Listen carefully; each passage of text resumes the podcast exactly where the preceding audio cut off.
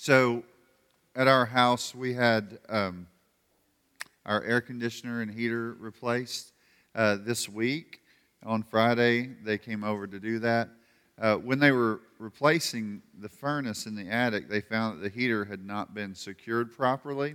And uh, Anna was there, of course, and kind of overheard them talking about it. And uh, um, if I understood it correctly, like they almost kind of like put it the heater under a piece of plywood and set it almost like on the sheetrock or something. I mean, something crazy, you know. So I don't know if they were saying like this house could have burned down because Anna said they brought all this charred stuff out of the attic, you know, or if they were saying like, you know, somebody could have been walking through and that furnace could have just busted through the uh, sheetrock, you know, and took taken us out that way. But anyway, either way, I think they were alarmed and um, it's now properly, you know, done. And I actually saw how it was supposed to be done.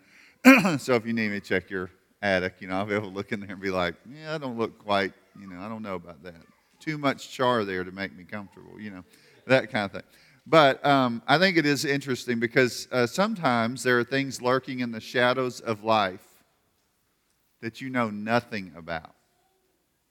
I mean, they're hidden and maybe lack of knowledge and understanding. Maybe it's, um, I don't know, lack of focus.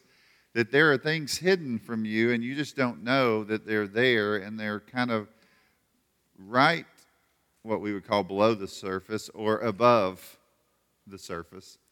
And um, they could hit you and hit you really hard and you're just not aware. And um, I think this is a particular kind of like this study. Uh, it kind of helps you in that regard because it helps you see that there were temptations for the Jew and the Gentile. The Jew being, you know, what we would say is like God's chosen people in the Old Testament. You can uh, see him working with a distinct nation, uh, and the Gentile being everyone that wasn't a Jew. And so the church is formed, and the church is made up of people uh, of both Jew and Gentile from all over the world. And Colossae would have people from a Jewish background uh, that were living, uh, you know, away from their land, and then they would also have uh, Gentile people that were coming into the faith. And so all that's kind of converging together. And you not only have uh, that, but you have this convergence of worldviews where you have people uh, that have some kind of Jewish background but still grew up in a Roman world, and you have people that just grew up in a Roman world. And there were influences from all of that. And so I, I just say it to say uh, there are things uh, sometimes that you don't know that you need to be warned about because you just uh, are oblivious to them for one reason or another. Um, one of the things that, um, that I think happened with some of them was there were a lot of, uh, just like there is today, uh, people that are, uh, are, are kind of projecting religious systems, you know, and you can find that on YouTube or whatever. I mean, it, it's all over um, where people are talking about uh, ways in which, you know, you can be whole and complete and full and cleansed and, you know, and some of that deals with your physical self and some of it with your emotional self. And I mean, there's a long list of things that you can be taught about. So we have those mystery religions like all around us. You might not think of it as a religion, but it is a, a system, a way of thinking, and all of that. So there's that thing, which would be kind of like what would maybe go with the Greek thought. And we probably are very much uh, attached to things that are new and novel and we need to almost like a new way of doing it and say, well, maybe they're just changing the language and all that kind of stuff. We're, we're always kind of seeking for some new thing, a new way of doing something, and there's plenty of people out there telling us stuff. That's kind of what was going on in that culture with, with regard to maybe the Greek thought. There was all these kind of things like that. And then the other thing that kind of would happen with these churches, again, made up of Jew and Gentile, would be that um, some of the Jewish people would be unfamiliar, but, but really the Gentile people would be unfamiliar uh, about anything to do with Jewish, uh, a Jewish understanding. So they didn't grow up with old, not all of the, those people that were coming to faith in Christ grew up with an Old Testament. And so somebody could walk in and be like, I know you have this Paul letter written by this person or that person, or you've heard this message, but I mean, you don't know anything about Hebrew and you know nothing about the Hebrew Bible. And so you'd be like, ah, I don't, I'm ignorant of all this. I don't know what to do. And so what am, who am I supposed to listen to? And so you understand, Paul's speaking to people. They're, they're, they got all these different worldviews, different types of teaching. Uh, there was a guy that goes in and preaches the gospel, and behind that guy are people giving him all these voices, speaking in kind of what you would say into their life. And some of you know what this is like. Um, and, you know, because you do, I mean, you have all those competing voices in your head.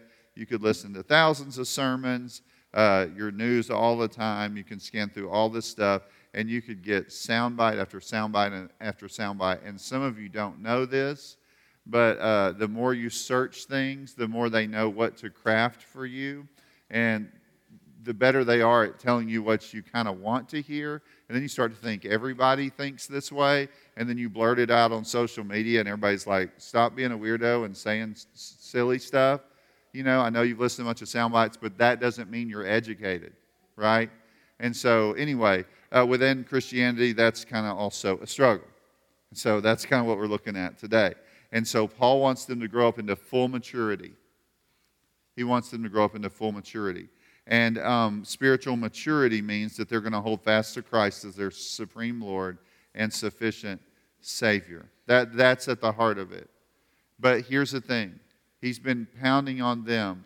You hold fast to Christ. And today, He's going to begin one of three warnings that we will see. You ready for the first one? Don't get kidnapped. That's the first one. That's what we're looking at today.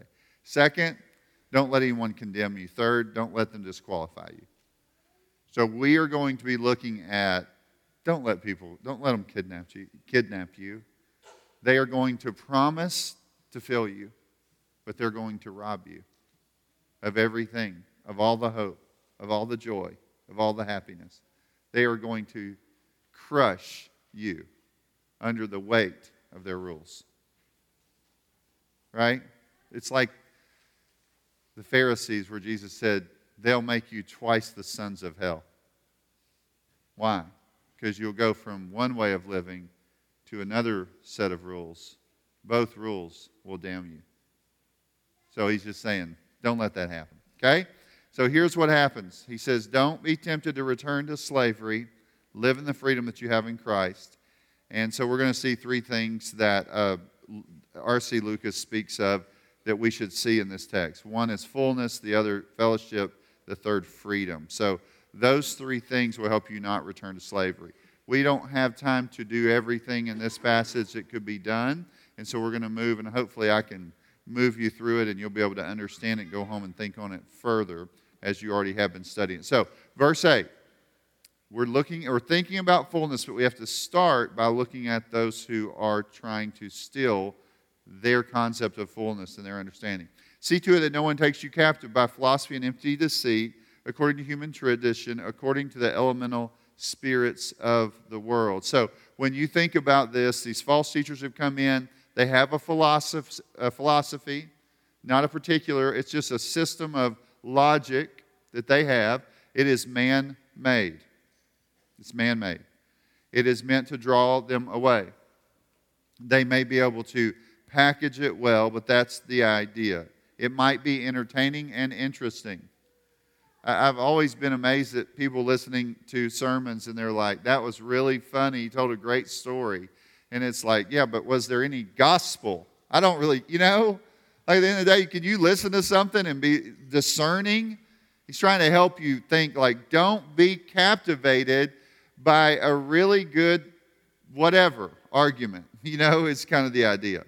Um, and so, in that, like, there's all of these people, they're around this kind of talk. It's very common for people to speak of some kind of spiritual enlightenment. It's common in our culture.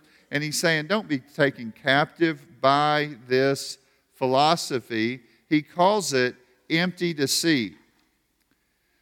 And so it's almost one of those things where I don't know if you ever eat anything that you eat it and, uh, well, we were talking about this the other day with our boys. Sometimes uh, you could have the most amazing dessert, and if you separated them from something, some kind of candy, and had them eat it, they like it. But you set out the candy, They, they're going to the candy. And you're like, that's this dessert took somebody three hours to make, and you're what are you doing? Right? It tastes good with candy uh, uh on the front end, and then it kind of ruins you on the back end. Right?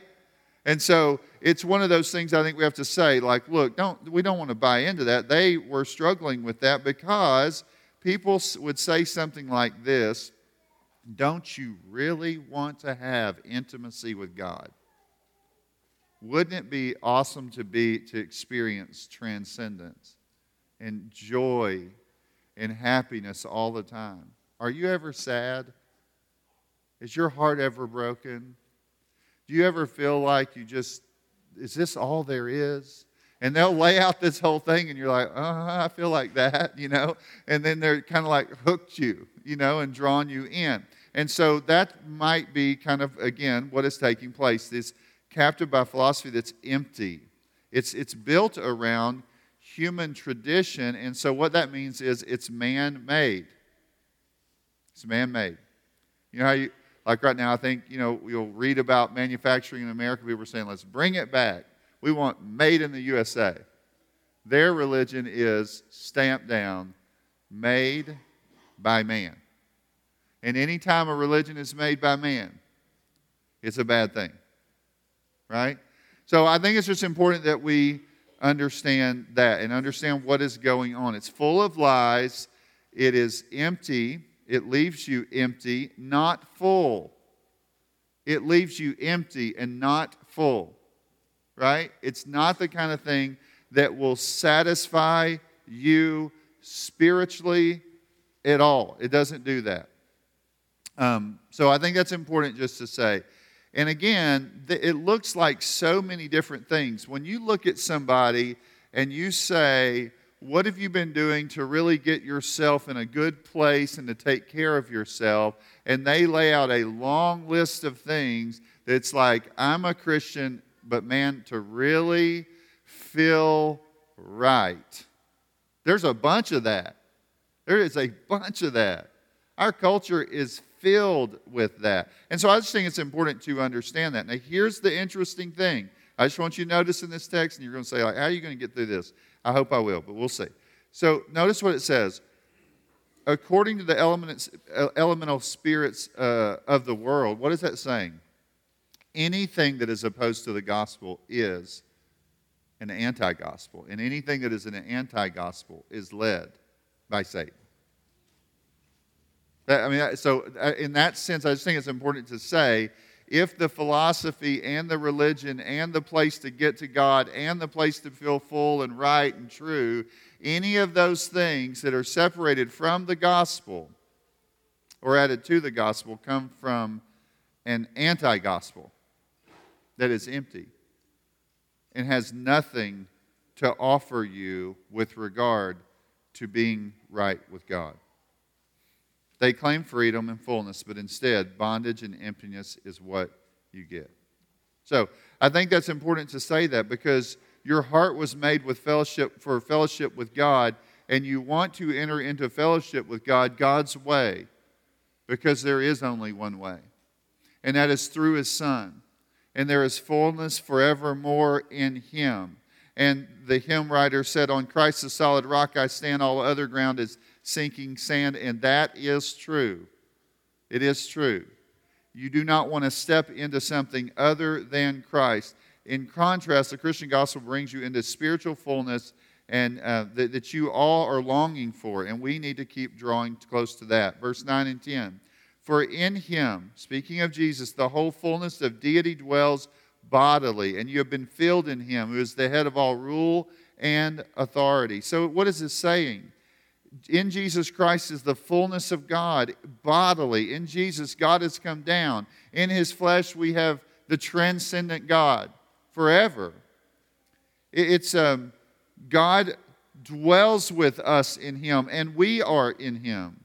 This one flesh, uh, or this union between the God and the, the Son that came to this earth, these two coming together, two natures, He is one. And so, what we understand is Jesus is both the eternal Son of God and he became flesh, and that will be the case forever.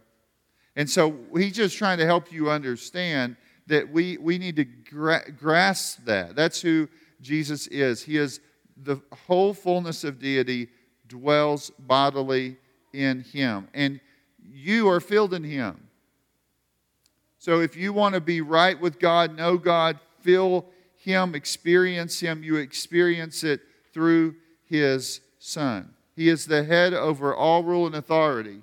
He is over all things. And so you could just say, like, just to kind of get your mind wrapped around that, is, is th- this is something you need to, to, to get to because if you want to say, oh, I want a spiritual connection, this is the only place that it's found. If you have a quest for, um, I don't know, for fullness in like knowing God, if you go any other place, it will lead to emptiness and sadness and sorrow and despair. There is no place. Your heart will only be satisfied for your longing for God if you enter in by faith uh, to trusting Jesus Christ. So I think it's important that we see that because it is the heart of this. Paul is saying, don't let that happen to you. Don't be drawn away. Don't listen to these people that lie. Behind the door of those liars is spiritual darkness and emptiness. Behind the door of the truth is a person, the Lord Jesus Christ. So you're to be filled in Him. You don't want, you do not want a cheap substitute. it, it is that, and that's it. That's all that it is. So one is like, don't be, don't be re- drawn away. Don't return to like a form of slavery that leaves you empty. Instead, find fullness in Christ. The next one is verse 11 and 12. It speaks of fellowship with Christ. In him also you were circumcised with a circumcision made without hands by putting off the body of the flesh by the circumcision of Christ, having been buried with him in baptism, in which you were also raised with him through faith in the powerful working of God who raised him from the dead. So some people might have been saying, like, listen, you haven't been circumcised, you aren't in fellowship with God, you know that's a huge deal. Remember Moses and his family and all this kind of stuff. Like, what is going on? I think in this context, just to kind of summarize this, the old covenant sign of the people of God was circumcision, and it pointed forward to the cross. The new covenant sign is baptism, and it points back. They're both signs, they're signs of a covenant.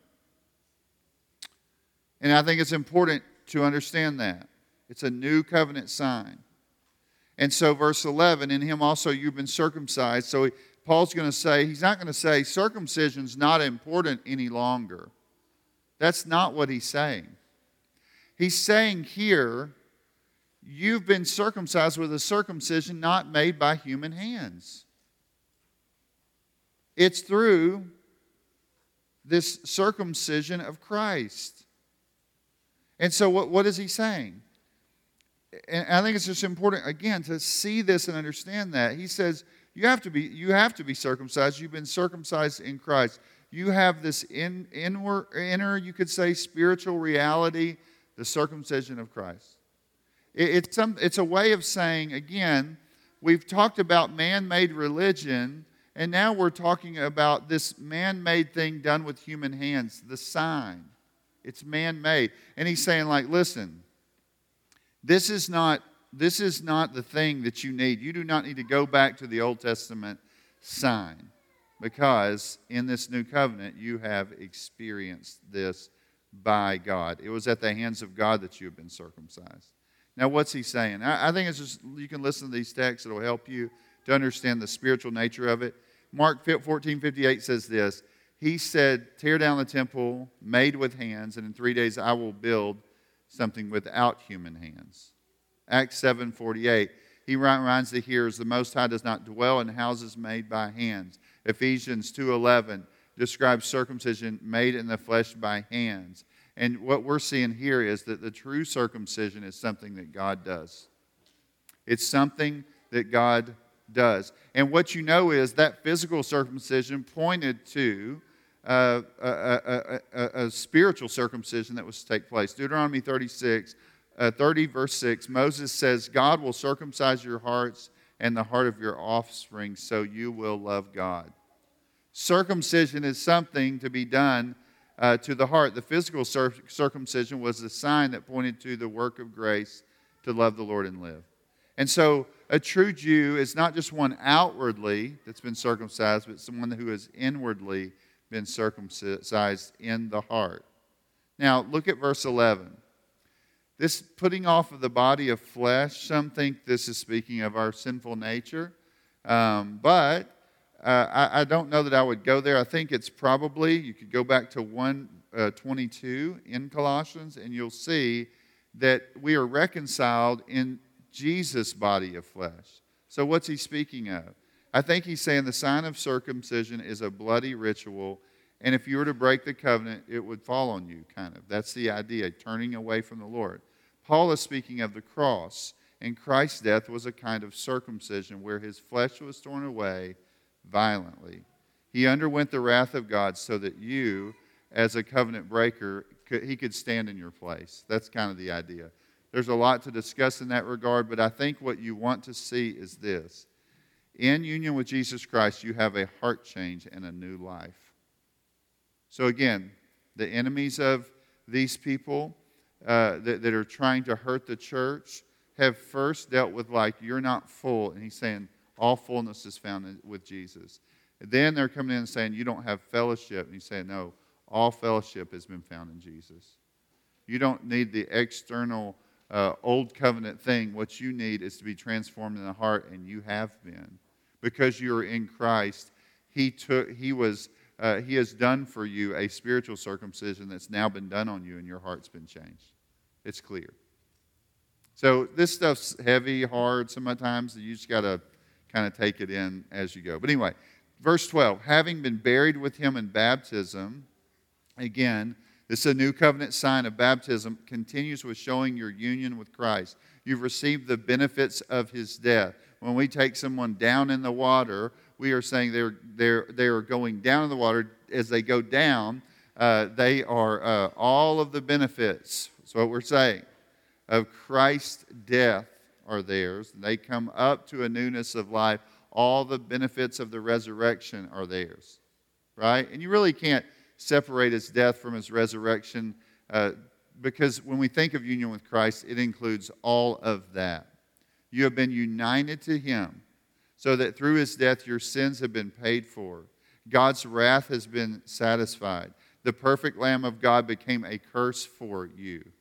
This is the Christian gospel. Baptism is a sign like circumcision that is an outward sign that, that is to demonstrate an inward transformation of the heart. And so I think it's important that we understand that.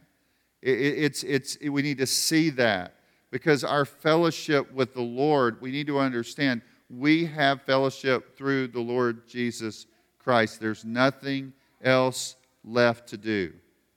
In which, you go on to 12b, you were raised, in which you were raised with him through faith in the powerful working of God who raised him from the dead. And so, what is he saying?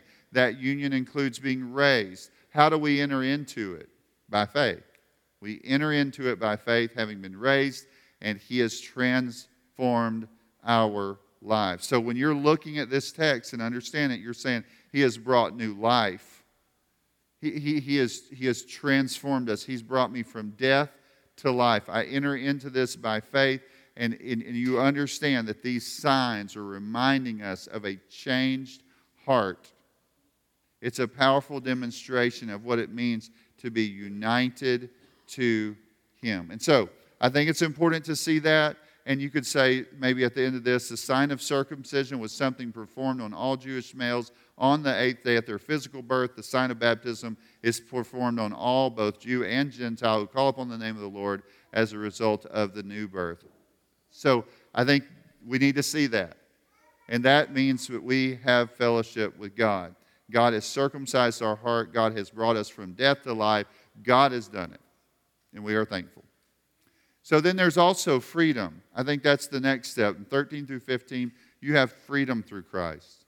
And you who are dead in your uh, trespasses and the uncircumcision of your flesh, God made alive together with him, having forgiven all your trespasses. So God has forgiven you of all those things. You have you're no longer in bondage to them. You're not. And I think that's important to see. And not only that, God's done it. Um, God made us alive together. God is the one who initiates it. God's the one that changes us and transforms us. It is not something we do with our human hands, it is something God has done. And that's what we have to see. And we have to be reminded of God made us alive. We don't bring ourselves to life, we don't make ourselves uh, new creatures in Christ. We don't bring ourselves to spiritual life, and we don't bring ourselves to physical life. God does it. Now, notice what happens in what He has done. Verse 14, by canceling the record of debt that stood against us with its legal demands. This is just a really helpful thing. A bond or certificate of indebtedness should come to mind when you think of this. And then God's holy perfection is what is demanded. So in this moment, you're like, man, how are we going to do this? So there was a man, Martin Luther, who really struggled with that because he said he wanted to square all his accounts with God. But he realized the problem we cannot pay the debt that we owe. And so, someone has to do it for us. The, the, the, law kind of bring, comes in and it makes its legal and inescapable demands, but Christ has canceled the bond. The word here is familiar to Bible students when translated blotted out or wiped away. Whether or not there was kind of a surface that they had to go through, the cancellation implies a total obliteration of any mark that remains against us. Nothing. Christ has done that. that. That's an important thing. The next one is this He set aside nailing it to the cross. It's like a public declaration. He brings it up and He puts it on the cross. It's a public way of saying, almost like when Pilate put up the, the charges against Jesus, this is a public place, a public declaration. It's really kind of saying, like, this, I want you to see and understand we have re- been redeemed. The curse and condemnation of a broken law belonged to the Colossians before their conversion, and now it's been not only set aside but publicly declared. That's the idea. The sinner is in trouble like because of his deep sins, and he cannot be delivered from the rightful demands of the law. But through his own conscience might still con- I mean sorry, though his own conscience might still condemn him in Christ and for his sake, these demands have been absolutely and irrevocably set aside.